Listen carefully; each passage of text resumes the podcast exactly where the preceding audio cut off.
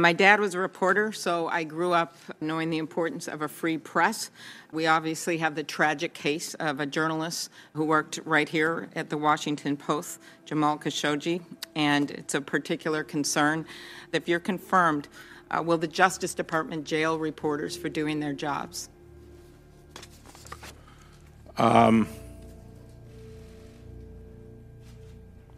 I think that. Uh you know, I, I, know there are guidelines in place, and I, I can conceive of, of situations where, uh, you know, as a, as a last resort, uh, uh, and and where a news organization has run through a red flag or something like that, knows that they're putting out stuff that will hurt the country.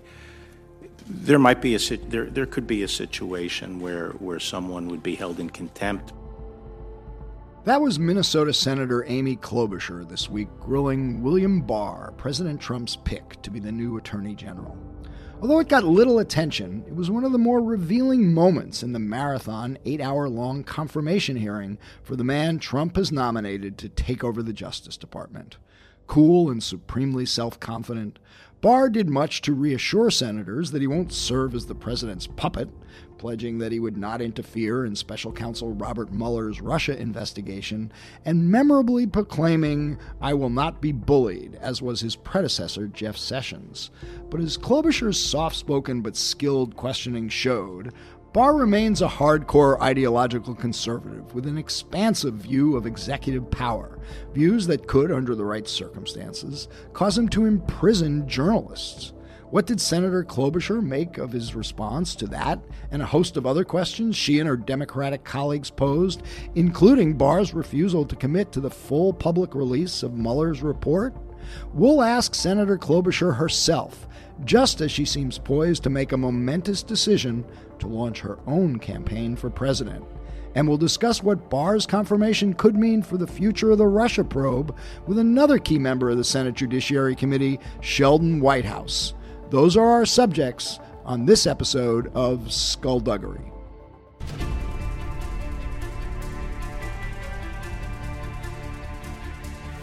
Because people have got to know whether or not their president's a crook. Well, I'm not a crook. I told the American people I did not trade arms for hostages. My heart and my best intentions still tell me that's true, but the facts and the evidence tell me it is not. I did not have sexual relations with that woman. There will be no lies. We will honor the American people with the truth and nothing else.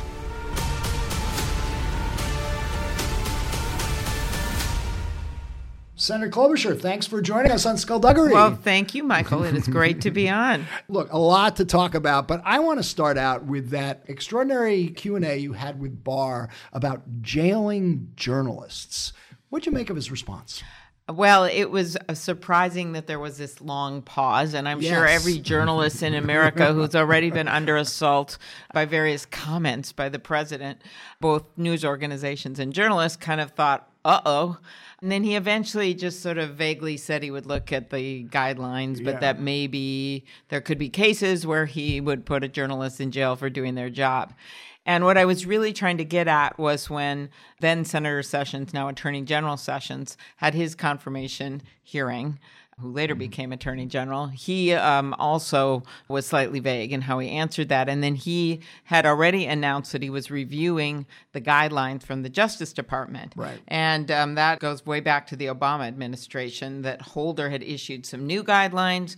That was after a few scandals and things that were going on with subpoenaing journalist records. And so they then tightened the guidelines. They said the head of criminal had to always consult before the subpoena was issued. And so that is still in place as far as we know. And what happened under Attorney General Sessions was he said he was going to review them, and that was concerning.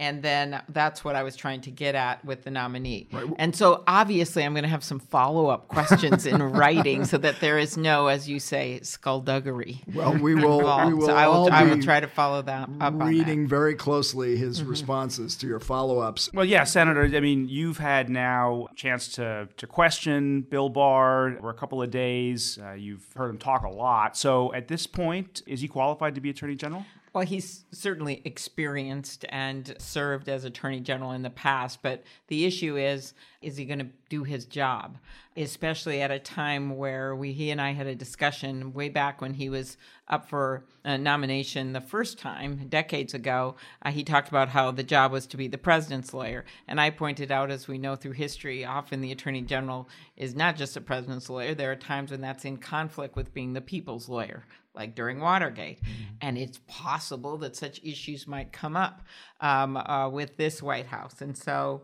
he um, said he understood the difference between the two of them. So overall, I have some very serious concerns. I want to finish looking at the whole record.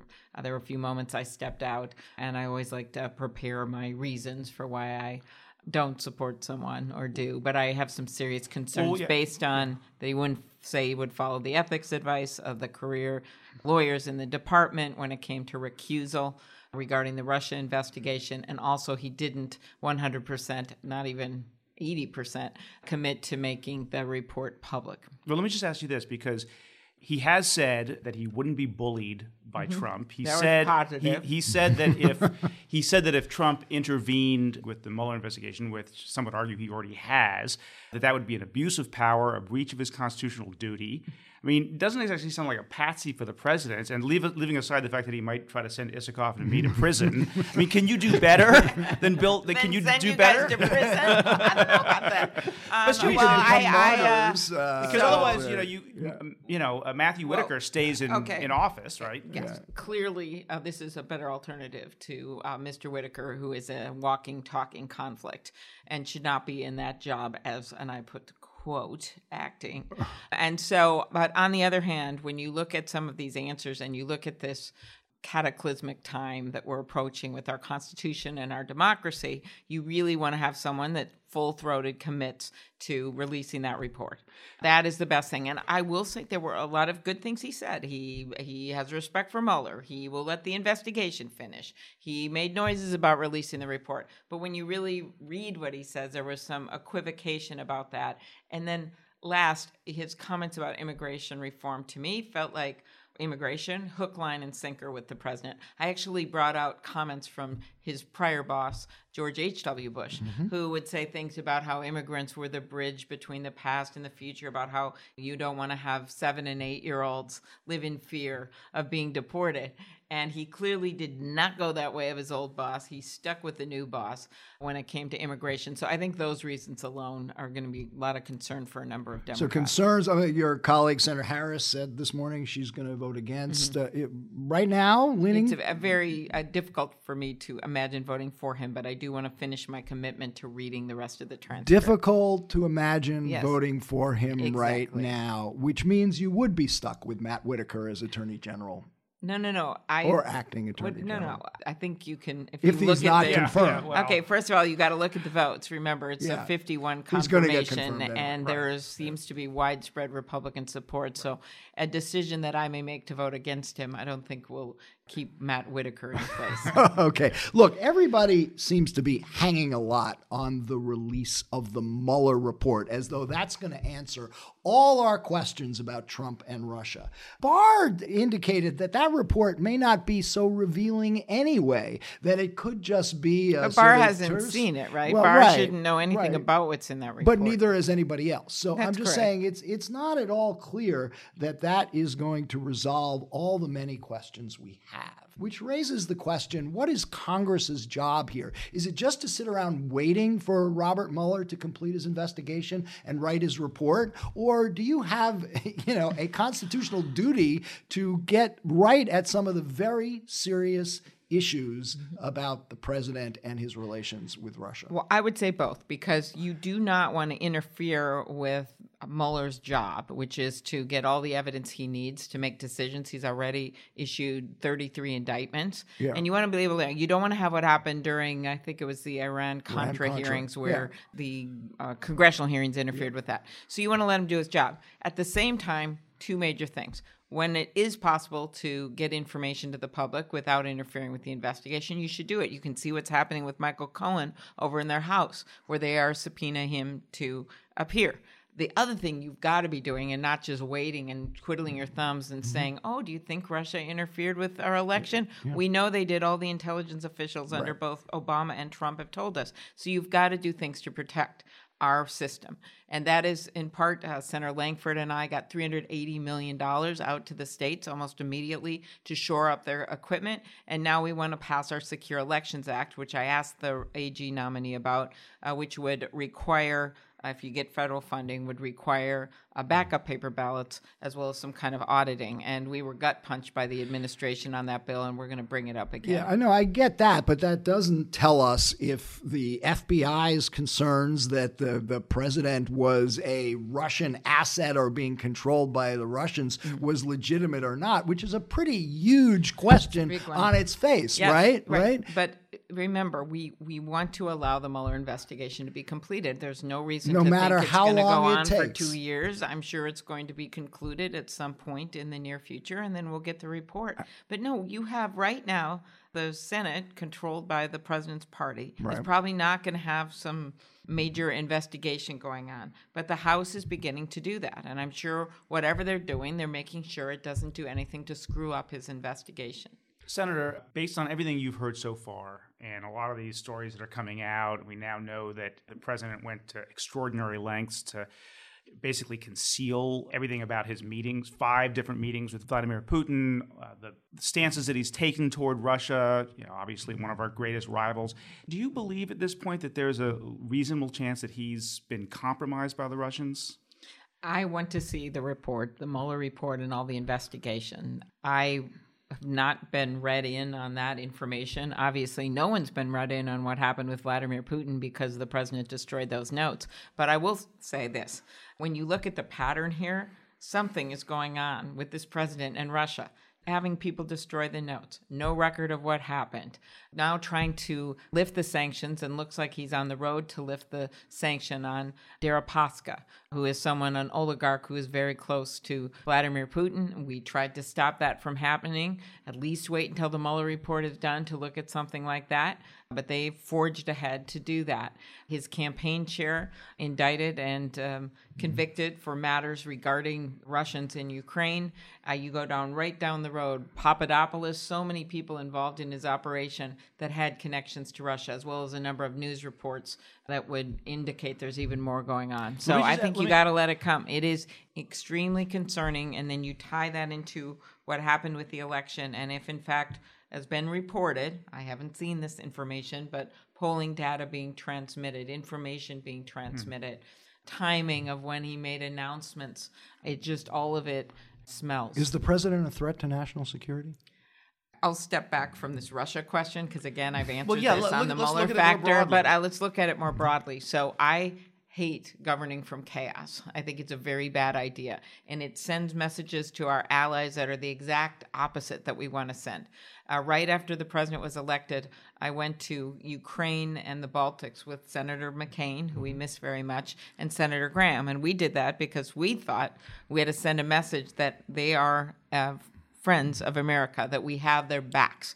And so the chaos of how they run foreign policy by tweet, what happened with the tweet proclaiming and the announcement proclaiming that he was going to withdraw our troops from Syria with no heads up to his own security people, much less the allies such as Israel.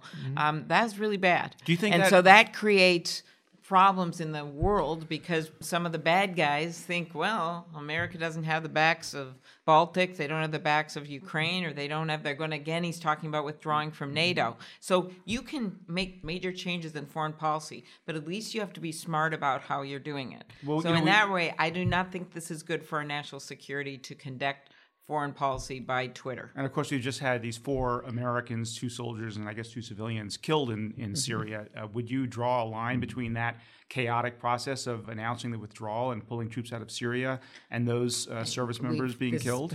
horrific incident just happened, and my thoughts and prayers are with those families. What a horrible thing to happen.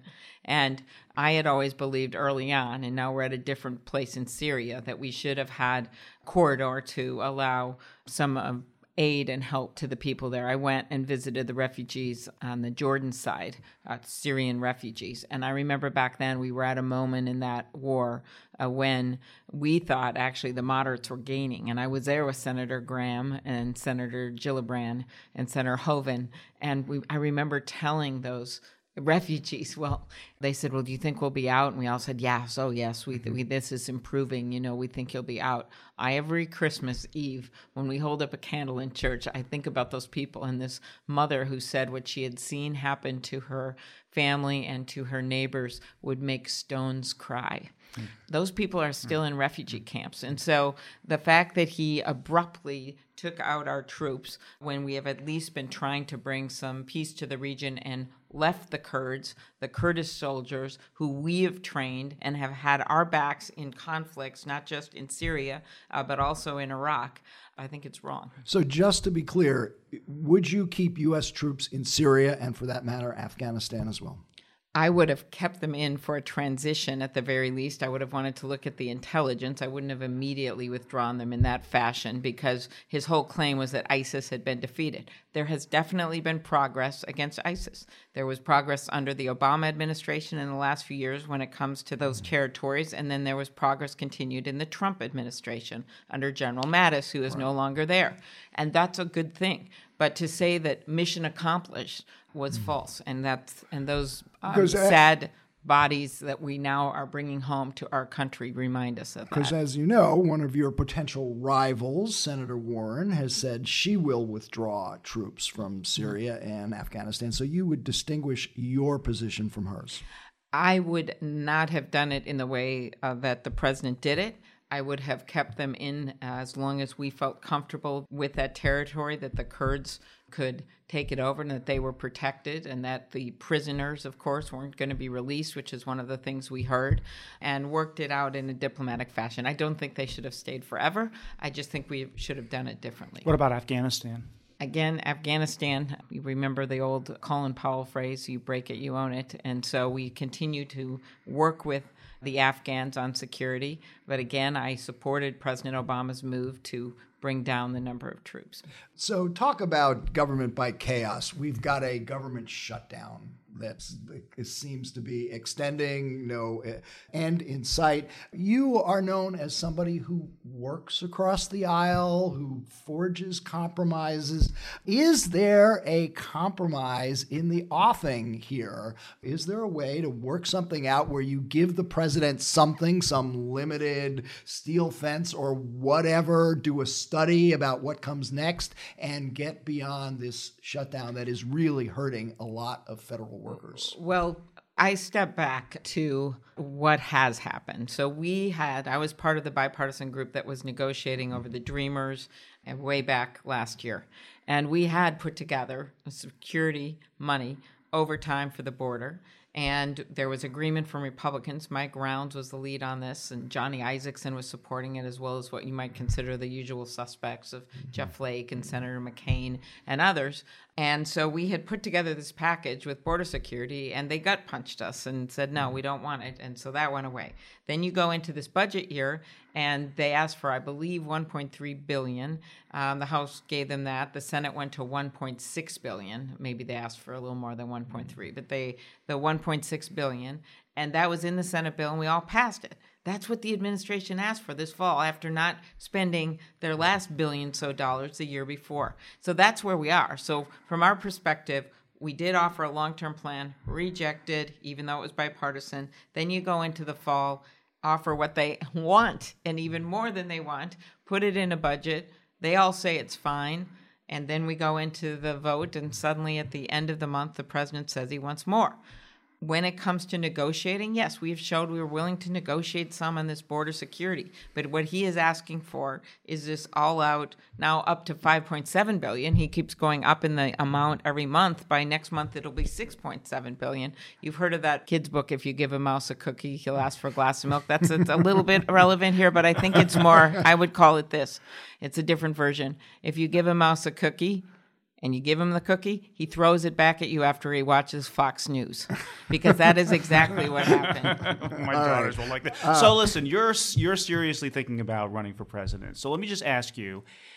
This thing that Isikoff just alluded to, that you're known for working across the aisle and for finding compromise, is that a persuasive argument these days? Is that an argument that you would make in a presidential run, given that all the polarization and the division? Is that something that actually will work? You know what that is? That is a tool to get to an end. The fact that I'm good at it and you can do it, that's a positive, yes. But you can't run on just saying, hey, I've got friends on the other side. Not just forget about the Democratic primary right now. It's not what Americans are looking for. What Americans are looking for, though, is someone that will get things done, that will tell them the truth, uh, that's committed to bringing this country back together and wants to get results for them. And one of the ways you get results and you bring down pharmaceutical prices and you do something substantive about immigration reform and you do something about infrastructure and rural broadband is by working with people and not sending out tweets attacking them.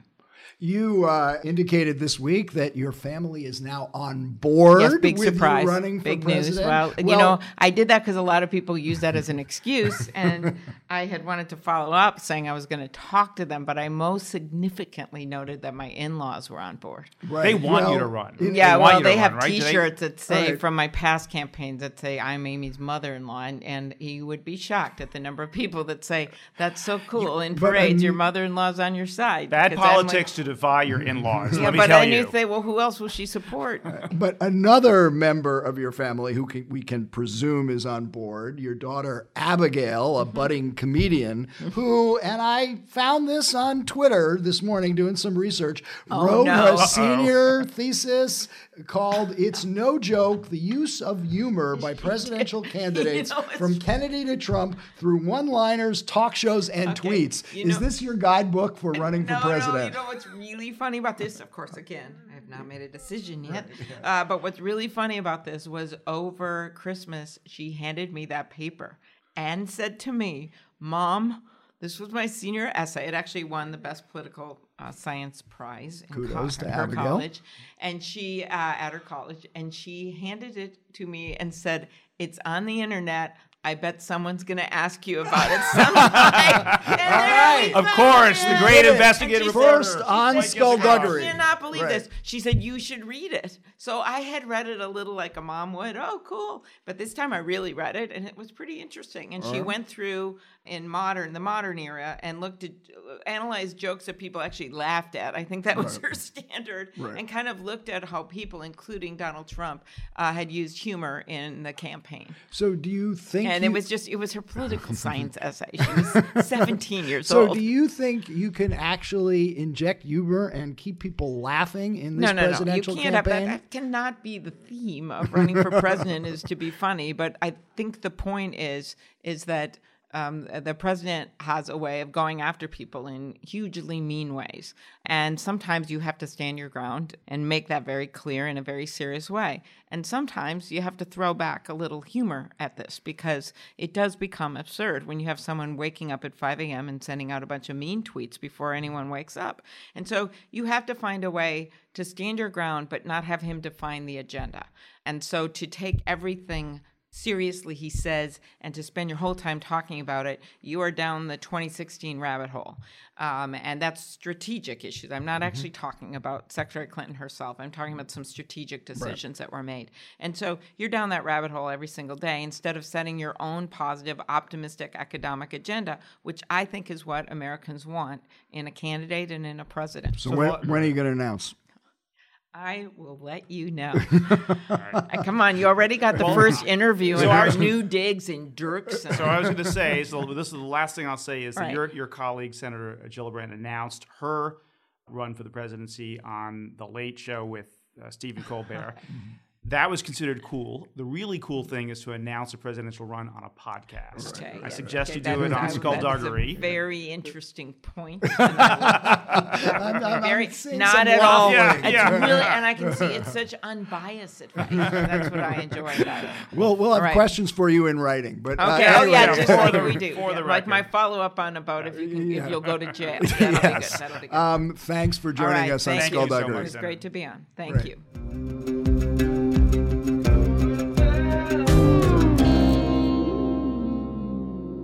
We are now joined by a Senate Democrat who is not running for president, Sheldon. one. Uh, Sheldon Whitehouse. of, Despite uh, despite the fact that his name is Whitehouse. yeah, yes, I know. yes, yes. The slogan Uh, lends itself. All right. Uh, welcome to Skullduggery. Thank you, Michael. Wonderful to be with you. All right. So uh, we heard uh, Bill Barr testify this week at his confirmation hearing saying that he does not believe that Robert Mueller is conducting a witch hunt and he should be allowed to complete his work. Is that good enough for you? Not quite. I mean, first of all, I thought that Barr came through very well in terms of being kind of like gruffly sincere. Mm-hmm. And all of his top lines on the investigation were terrific. I know and trust Bob Mueller. He'd never run a witch hunt. Mm-hmm. We're going to be as transparent as we possibly can be, and I'm not going to interfere. Right. Those are all exactly the right top lines.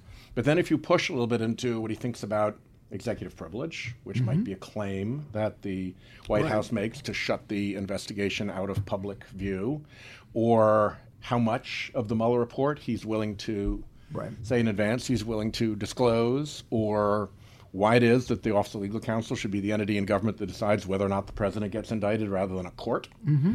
and that he's kind of effectively taking that off the table.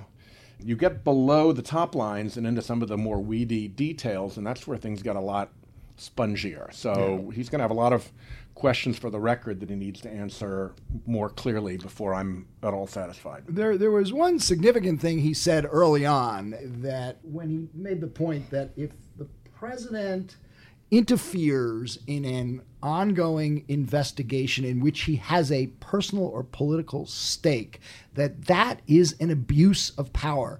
It's almost like he's handing Democrats a potential article of impeachment there, depending on Mueller's final findings. He actually, in response to a similar question, added, It's a crime. Yeah, So that goes pretty he, far, doesn't it? yeah, yep. He he threw pretty hard pitches there, and I thought that was good stuff. Now, if you're being crafty and clever and lawyerly and trying to put your best case out there, but keep your real plans hidden, Yeah. then yes, it's an abuse of power, and yes, it's a crime, but we can't indict a sitting president. so we're not going to do anything about it. So, you know, even that you can, you just kind of have to see through the whole mm-hmm. picture because I think given the pressures that he's going to be subjected to, and unless and until we get a better sense of who's going to be around him, I mean, what if he keeps this creepy Whitaker character as chief of staff or deputy attorney general? I mean, at that point, Well, just final point on me. that. Yeah, if you don't confirm him, if you vote against him, and you somehow find some Republicans who join you, you're stuck with That's- Whitaker. exactly. Isn't that an incentive to quickly confirm Bill Barr as Attorney General? Exactly. He's Barr confirmation insurance on two legs. Yeah. Well, so depending on uh, the answers that he gives on the record, for the record, could you be a yes vote for Bill Barr? And what about some of your other Democratic colleagues? Uh, I you think I could be. I think that you know we're at a stage where we desperately need somebody who will truly stand up for the department as an independent institution, and I do think that he gave a lot of very good signals in that regard. And his prior experience and his family's engagement with the department as you know career AUSAs and all of that put him in the right definitional category mm-hmm. to be somebody who will stand up for the department. So then again, you know, come the real pressures and, you know, Rush Limbaugh's on the airwaves about you and all that other stuff. We've seen strong men fail in front of Trump's pressures before. So I want to ask you about the legal argument about whether a sitting president can be indicted. But you said on CNN uh, just recently that the quote is, "We're certainly in a mode of moving toward indictment and charges of uh, the president." What's what's your basis for that, and what what statute Well, are you referring to? The uh, question had to do with looking at the Mueller investigation from outside and trying to figure out what status that is in. And there's been a little bit of press hysteria about how, oh, the investigation's wrapping up. Oh, it's winding down. Oh, we're at the tail end of it, which seems to have very little factual foundation to it. And just now, you have Rick Gates asked to have his sentencing extended Till because March he's cooperating believe. in Yeah. multiple mm-hmm. investigations. Right. And you have this heavily, heavily redacted Manafort document, which, as far as I'm concerned, the, there's a rough correlation between the amount of redaction Right. and the amount of continuing investigation. So I think the signals are that it's continuing. And I was in that answer, trying to say, where do I think they are in their investigation? And that is, they are past the stage of there being a case here that's worth pursuing. They're deep into investigation and preparing charges and things like that. But from what I can see, they don't have that critical piece of direct evidence that closes the case. They're still working in a large web of circumstantial evidence. So the we in that is putting myself into Mueller's hmm. head and trying to think where his investigation is. Given everything we've learned, and especially uh, over the last week, the New York Times story about the counterintelligence investigation that was launched by the FBI, the Washington Post story about the multiple, about the ways in which Trump communicated with Putin with no record whatsoever, even retrieving over the interpreter's notes. I mean, is it acceptable at this point to just wait for Mueller? Doesn't Congress have an obligation to step up to the plate here and conduct its own investigation? As far as I can tell, Senate Intel has not held a single public hearing with any fact witness at all, so that all the testimony has been concealed from the public. We don't know what they've Yep. gotten. And if this investigation is going to go on for some time, as you're suggesting, is that okay with you? Just, well, we'll just wait for Mueller. You know, the argument could be made that you've outsourced your constitutional Correct. responsibility Correct. to a official in the executive branch who you who's told you nothing about what he's doing.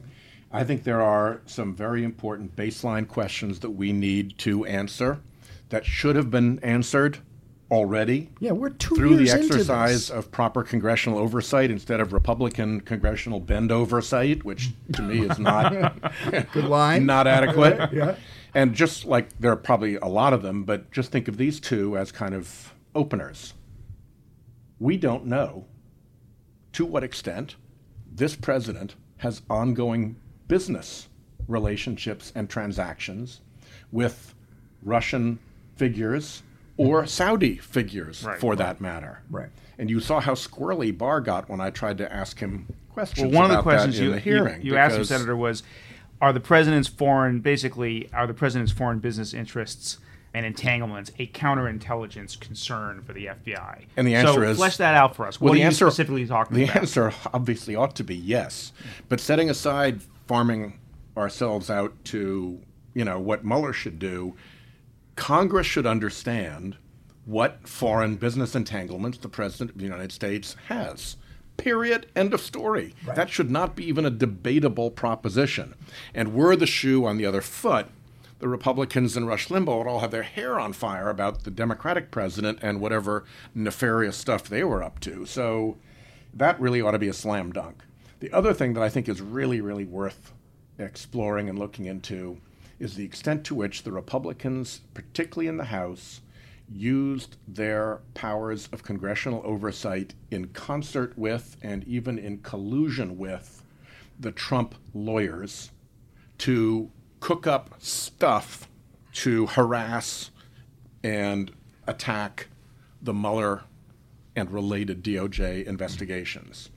Because if you have the constitutional exercise of congressional oversight subverted mm-hmm. to becoming collusive mm-hmm. with an effort to obstruct investigations on behalf of a president who's the subject of the investigation, that's pretty big stuff for Congress to know. That would be a terrible abuse of Congress's power. I- so those are just two things off the top of my head that are pretty obvious things where I think we need to nail down these facts. All right. Well, look, I know you're. Yeah, I know you are not in the minority. You're Not you're in not the majority here. So, what can you do about it? You're on the Judiciary Committee.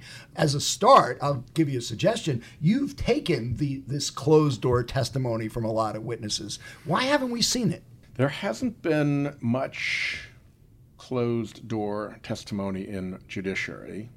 There's been some, There was Donald Trump Jr., for instance. right? Well, that's a good place to start, isn't it? I think when you're when you're dealing with witnesses with whom Mueller is also dealing, there's where I think you want to be very scrupulous about trying to make sure we get that stuff. Yeah, but that, that goes directly Diane to my point. release- Once again, you're deferring to Mueller. You're saying, we'll let Mueller handle that. You know, Yes, but I would argue that there are some things that are very central to Mueller's investigation, like putting witnesses into a situation in which they can get an immunity and take away Mueller's ability to charge them and pressure them into cooperating right. because we've released information and given them assurances and so forth. So there is a an arena when you're dealing with actual witnesses in the Mueller investigation that you ha- or potential targets of the Mueller investigation that you've got to be extra careful.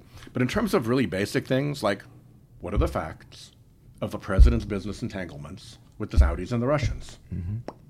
that ought to be a slam dunk, and I truly expect that House committees will start asking those questions and trying to get to the bottom of that. Well, it's been too long that that has not happened. Let me just go back to Don Trump Jr. for a second. Do you know whether Special Counsel Mueller has the transcripts of that testimony? Because there have been questions about whether he may have perjured himself on the Trump Tower meeting. I want to be hyper careful about talking about that. So I think that that um, Mueller has what he needs to make appropriate determinations, and he has already brought charges against people for having said untruthful things in congressional testimony. So clearly, it's something that he sees on his radar screen as an avenue of inquiry. Um, you have raised the question of uh, the president's financial entanglements, and um, I want to play you a clip that I think we have from a film documentary called Active Measures, in mm-hmm. which you appear, in which you talk about this, and it's uh, it, quite provocative. And let's play it, and I want to have you elaborate on the point you were trying to make. The Russians have a particular type of mark whom they go after. They go after somebody who has business resources, perhaps some shady morals, so that they're amenable to the bribery, or perhaps are in a difficult financial situation and either has political connections or aspirations. I've just described Donald Trump. He was the perfect mark for the Russians. Okay, are you speculating there, or do you have reason to believe the Russians compromised Donald Trump? I do not have any more reason to believe that the Russians compromised Donald Trump than the general American public does from knowing about what the Steele dossier revealed and his pattern of conduct regarding Russia, both in terms of essentially yielding to all of their policy priorities and uh, being highly secretive about leaving any trails of what he's saying directly to Putin. So, no, I do not have any outside knowledge. Mm-hmm. But what we do have, and what this alludes to, is that there are people who have studied Putin and Russia's methodology interfering with other countries, particularly the former Soviet Union countries, and after that, through the EU, and then ultimately in the last election across the Atlantic and into the US. And they've developed some pretty good standard practices that you can identify. Mm-hmm. And um, CSIS, through their terrific Kremlin Playbook report, and Atlantic Council, through their terrific Kremlin Trojan Horse report, laid out all of this. And we've had hearings with Lindsey Graham in the, our subcommittee right. on it. And they do target people who have resources because they want to be able to play with them and give them sweet deals and things like that and hook them in shady morals because obviously people of high moral character right. will tell them to go pound sand, mm-hmm. and either connections with or aspirations to politics because ultimately their goal isn't to make money, it's to have moles mm-hmm. who will do Russian bidding in these other countries and support Russian interests. And so it's a well established set of criteria which Trump fits perfectly. So it's just more circumstantial evidence that he's not only doing the right. kind of things right. that Russia Smart. wants him to be doing if he were an agent, but he also is in the character of the kind of target that they seek. So would so you believe this is still an open question and not something that you could dismiss? The possibility that I he agree. is compromised or yes. even an asset yeah. Uh, of Yeah, I think I don't know. An asset might be a little bit too strong. Yeah. But I think from a counterintelligence point of view, to worry about somebody who's been compromised, mm-hmm. that when hard decisions come, he'll be influenced by worry that various tapes get divulged or that various business interests will get harmed. But just to be clear, I mean, you mentioned the Steele dossier. You have no evidence that the you know infamous Golden Showers tape No. in the Steele dossier actually exists, Nope. uh, or that some of the other sensational allegations in the Steele dossier are actually true, No. such as that Michael Cohen went to Prague to meet with Russian agents there to discuss payments to hackers. You have you have no evidence to, to back any of that up, correct? Correct. Okay. What all all that backs that up is the long-standing reputation for integrity of Steele, Right. confirmed by his repeated use as an asset by American law enforcement and intelligence Yeah. agencies, and the fact that in the very very broad array of allegations that come up in the dossier, Yeah. very few of them have actually been debunked. Well, I just named two that are probably among the most sensational, for which we still have zero evidence to Yeah. support them. Yeah. So that is kind of a The- red the- the flag first right one- there, isn't it? The tape may be a little hard to support, and we probably wouldn't have evidence of that because that would be squirreled away in a Kremlin vault someplace to be used only at the right time. Um, with respect to whether Cohen had that trip, I think there's still an open. Well, he, he Question after cooperating his- with Mueller so has we- said no, and certainly he wasn't charged He was with not lying to the Senate when he denied it, Yeah. or he hasn't been charged with any underlying offense related, Related to, to payments Yeah. to hackers. So that's, So that's- that would that's- seem to right. indicate that there's not much there, right?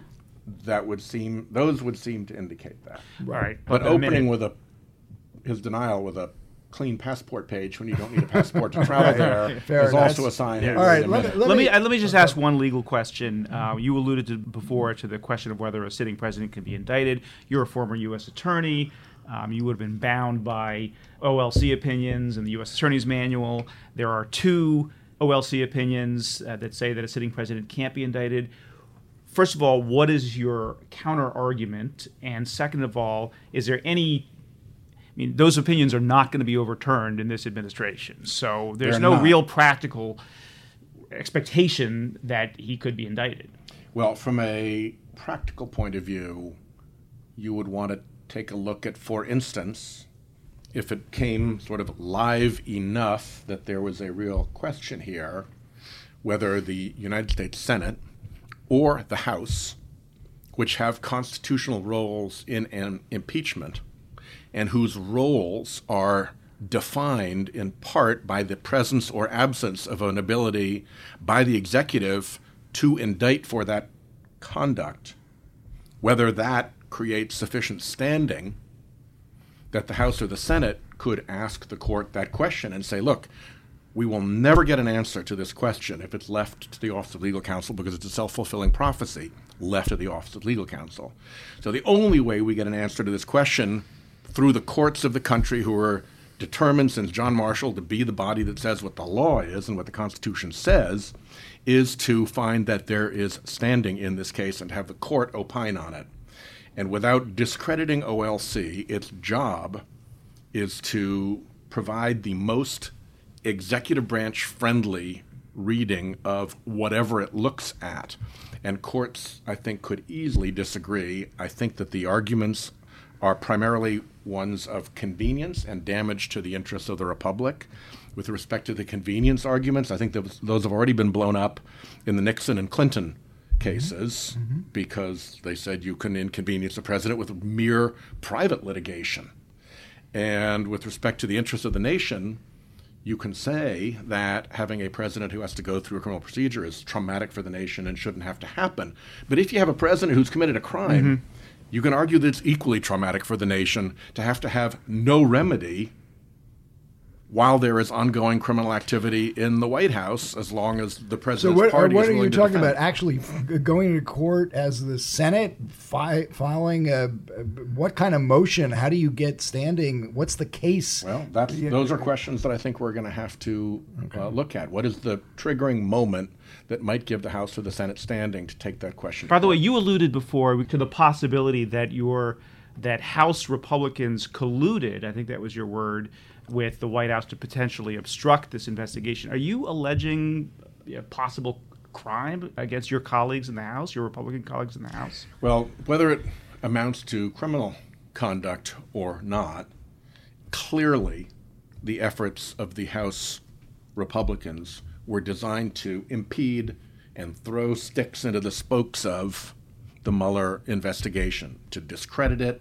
to slow it down, to foul it up, to provide alternative narratives, potentially even to communicate to potential witnesses and jurors their uh, alternative narratives and thereby influence the proceedings, all of that.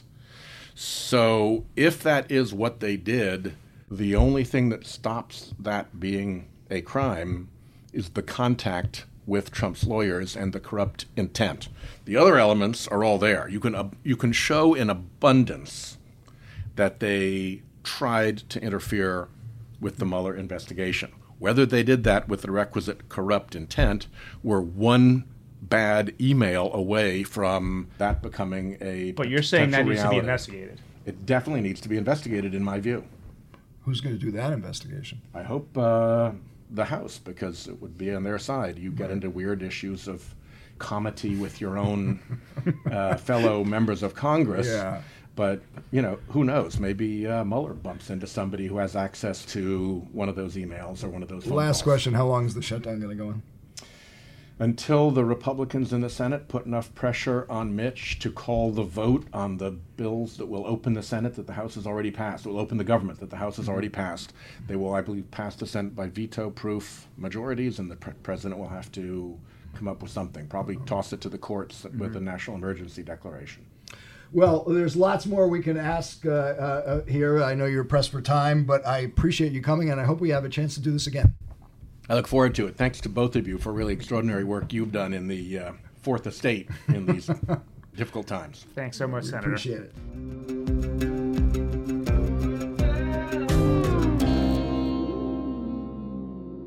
So, uh, a lot to di- digest here, but uh, here's my principal takeaway from these two interviews. A subtle but real difference in the way Senator Whitehouse addressed the question of whether he's going to support Bill Barr's confirmation and the way uh, Senator Klobuchar did. Whitehouse indicated he's not there yet, but sounded like he was leaning to voting for Barr. Uh, Klobuchar, known as a more moderate uh, senator than uh, Whitehouse, said she can't imagine Yeah, all uh, the she will- she circumstances will under which she'll vote for him. Um, sounds like uh, presidential politics yeah, is playing gee. a role here. Yeah, I want, yeah, no. I mean, because as you say, Yeah. they represent different wings of the Democratic Party. She is much more uh, moderate. Um, she's a consensus builder. Mm-hmm. Right. He's, uh, you know, kind of a flame throwing liberal in Right. a lot of ways. Um, But so she's running would, for president. But she, but she's, but she's running for president. And I think in this Democratic electorate, Mm. there's just no way in the world that you can. She hasn't announced yet, so she looks like she may be close to announcing. All but- and if the if all one of but the and if one of the but, yeah. first things you do before you announce is to vote for Donald Trump's attorney general, who's an ideological conservative, a movement conservative, as we used to call them, that's a problem. Right. Yeah. So uh, you know, look, I I think at the end of the day, certainly every Democratic senator who is running for president, which is quite a few of them, is going to vote against Barr. But I think almost all Democrats will, and I wouldn't be surprised at the end of the day if Whitehouse, seeing the direction of all his colleagues, ends up voting. Yeah, he's not going to be the well. only Democrat on Yeah. the committee who votes for Bill Barr. But knowing full well that he's going to get confirmed anyway because Republicans control the Senate and This- and yeah. they will not be stuck with Matt Whitaker totally unqualified. It's not a vote that's gonna as cost them a General. lot. Right, right, right. And yet, Bill Barr is going to be confirmed. Right, It's, you know, it's a, you know, there's just no chance in the world that he's going to lose Right. any Republican. But let's talk about some of the substance from the Barr confirmation hearing because you know there's so many takeaways. Uh, you know, certainly his refusal to commit to following the advice of Justice Department ethics advisors. I loved his exchange That was with classic Senator Barr. Harris, in which he was trying to nail him down on on what basis would you not follow the advice of Justice Department ethics uh, officers? And she'd say, and Barr said, if I disagreed with it.